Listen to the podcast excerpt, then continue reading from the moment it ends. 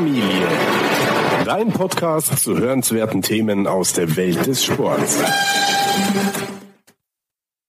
Gleichzeitig Fett abbauen und Muskeln aufbauen. In der heutigen Folge geht es nur vermeintlich um die Quadratur des Kreises, denn es ist durchaus möglich, gleichzeitig Fett abzubauen und Muskeln aufzubauen. Wenn es wackelt, ist es Fett. Arnold Schwarzenegger. Um Fett zu verlieren, musst du dich in einem Kaloriendefizit befinden. Das heißt, du nimmst weniger zu dir, als du verbrauchst. Dein Körper muss dieses Defizit dann mit seinen Fettreserven ausgleichen. Viele Menschen wenden dieselbe Logik auf den Muskelaufbau an. Sie kommen zu dem Schluss, dass sie, um Muskeln aufzubauen, mehr zu sich nehmen müssen, als sie verbrauchen. Glücklicherweise stimmt diese Annahme nicht. Eine Vielzahl von Studien zeigt, dass wir Fett verlieren und gleichzeitig Muskeln aufbauen können. Dies verstößt auch nicht gegen die Gesetze der Thermodynamik. Dein Körper nutzt einfach die im Fett gespeicherte Energie zusammen mit den Proteinen aus deiner Ernährung, um neue Muskeln aufzubauen. Um diesen Muskelaufbau zu stimulieren, brauchst du Krafttraining. Die Formel ist einfach. Eiweiß bzw. Protein plus Energie plus Krafttraining ist gleich neue Muskeln. Manche Menschen glauben, dass dieser doppelte Körperumbau nur bei Anfängern möglich ist, die viel Fett mit sich herumtragen. Aber auch das ist nicht wahr.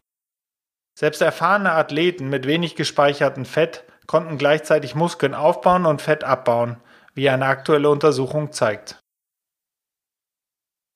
Auswirkungen eines Kaloriendefizits auf Muskeln und Kraft.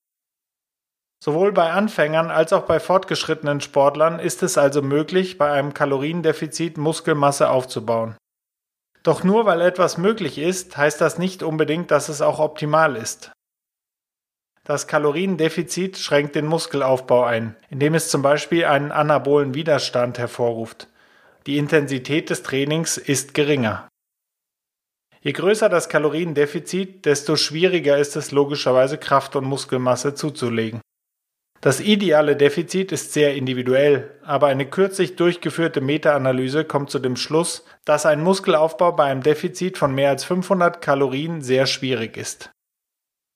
Dies ist natürlich ein Durchschnittswert. Menschen mit mehr gespeichertem Fett können ein größeres Defizit tolerieren und Menschen mit weniger Fett werden auch bei einem geringeren Kaloriendefizit keine Muskeln mehr aufbauen.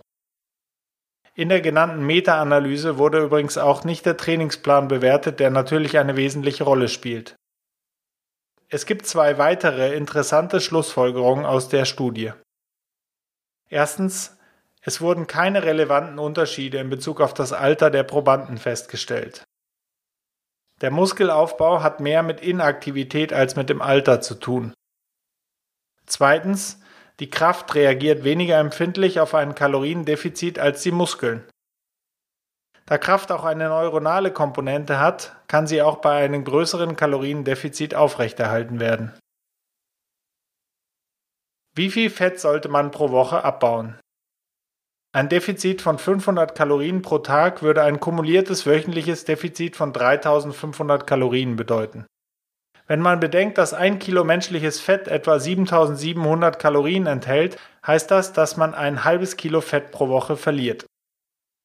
Diese Zahl steht im Einklang mit Studien, die bei einem Abbau von einem halben Kilo Fett pro Woche bessere Ergebnisse in Bezug auf die Muskelmasse und die Kraft feststellen als bei einem Verlust von einem Kilogramm. An dieser Stelle zwei wichtige Hinweise. Obwohl ein Gramm Fett neun Kalorien liefert, hat ein Kilo menschliches Fett nicht 9000 Kalorien.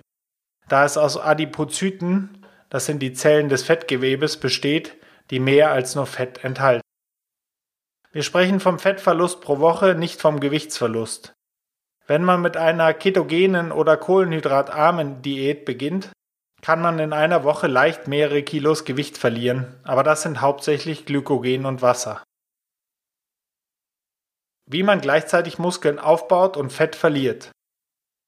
Aus den bisherigen Ausführungen lassen sich die folgenden Empfehlungen für den Fettabbau bei gleichzeitigem Muskelaufbau ableiten. Erstens ein mäßiges Defizit, im Idealfall etwas weniger als 500 Kalorien pro Tag. Wenn du zu viel Fett hast, kannst du hier aggressiver sein, ohne die Muskelmasse zu beeinträchtigen. Zweitens. Ausreichend Eiweiß bzw. Protein. Mindestens 1,5 Gramm pro Kilo Körpergewicht bzw. idealerweise eher 2 Gramm pro Kilogramm Körpergewicht.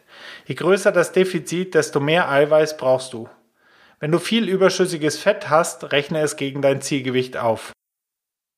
Drittens. Krafttraining mit Schwerpunkt auf progressiver Überlastung.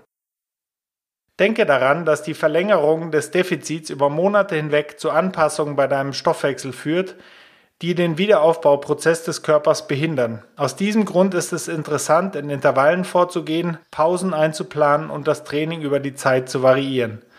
Du kannst auch einen Kalorienzyklus einführen, indem du an Trainingstagen mehr und an Ruhetagen weniger isst.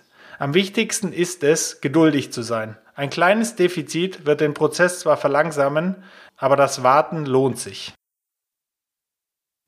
Die Quellen zu allen erwähnten Studien sowie alle Grafiken und weiteren Informationen zum heutigen Artikel findest du auf fitnessrevolutionäre.de oder du schaust einfach in die Show Notes zu dieser Folge, wo du einen direkten Link zum Beitrag findest. Die Sportfamilie. Dein Podcast zu hörenswerten Themen aus der Welt des Sports.